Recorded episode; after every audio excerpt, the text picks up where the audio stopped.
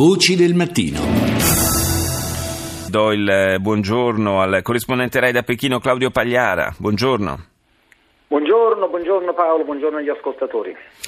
Parliamo delle tensioni che eh, si trascinano, anzi potremmo dire negli ultimi giorni hanno avuto eh, una impennata per quanto riguarda la questione della sovranità delle isole Paracel o come le vogliamo chiamare perché poi ogni, ogni, paese le chiama a modo suo nella regione a conferma anche dal punto di vista eh, della toponomastica che c- c'è una eh, un contrasto, una, una querel che non, non, si vuole proprio spegnere. Eh, siamo a pochi giorni dal eh, verdetto che dovrebbe essere eh, emesso da una, eh, una, corte di arbitrato internazionale sul appunto, sulla, eh, controllo di queste isole e la tensione in Cina si è alzata notevolmente.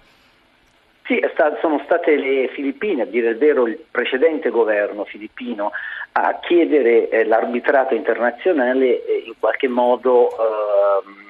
denunciando oh, la, in questo modo eh, la più totale sfiducia nella possibilità di risolvere questa contesa eh, con un negoziato eh, diretto con la Cina, strada che invece eh, Pechino proclama di voler percorrere. C'è da dire che la Cina è in ehm, aperto contenziosi territoriali con tutti i paesi della regione, eh, nel, in questo mm, sud eh, e nord del Mar della Cina, in un'area che, eh, di, di, di, che dal, dal, nord al sud eh, è di migliaia di chilometri e che riguarda diversi arcipelaghi che appunto ogni paese poi chiama con un nome diverso perché la toponomastica è sempre uno strumento eh, di, ogni, di, ogni, conflitto. Eh, questi, com, queste, queste, dispute risalgono a, a, alla notte dei tempi perché eh, ogni paese rivendica eh, una storia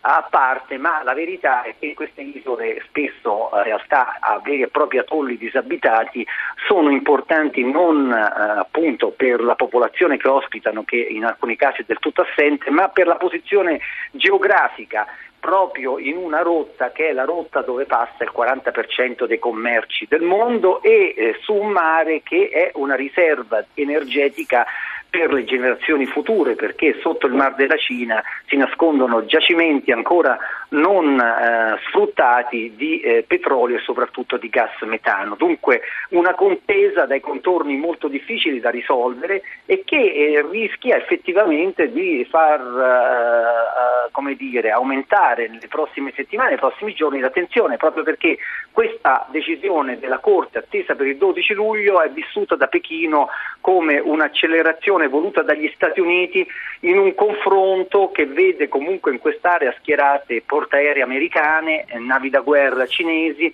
che eh, quotidianamente in, dire, diciamo, si, si, confrontano in giochi, in incontri molto ravvicinati eh, di aerei e navi che sconfinano confini che non sono riconosciuti, sì. insomma un gioco molto pericoloso perché al di là della razionalità degli attori, in questi casi come è noto e come la storia insegna c'è sempre l'imprevisto e l'imprevisto può poi innescare una catena non voluta di reazioni e produrre l'effetto che nessuno in realtà dichiara di volere, cioè quello di un conflitto armato. Anche se negli ultimi giorni la stampa cinese la possibilità di un conflitto armato l'ha, l'ha evocata a chiare lettere.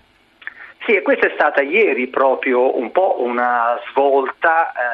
ehm, di parole per fortuna, ma in un editoriale nella stampa governativa, eh, sia in lingua inglese che in lingua cinese, pur ribadendo la posizione ufficiale che la Cina è a favore di una soluzione pacifica, ha detto è ovvio che bisogna tenersi pronti anche a una soluzione militare. E sono toni che Pechino non usa di regola e quindi questo dà la misura di quanto eh, questo conflitto un po' dimenticato in Occidente qui invece venga vissuto con un senso di urgenza molto forte e anche quanto la tensione accumulata sia diventata estremamente mm. pericolosa. Qualche analista ha persino, per carità siamo nel campo della fantapolitica, però insomma qualche analista ha eh, osservato che la Cina potrebbe anche eh, decidere di eh, attivare lo strumento militare per dimostrare in qualche modo eh, eh, il, il, fatto che gli Stati Uniti, al di là delle parole e dei proclami, poi non,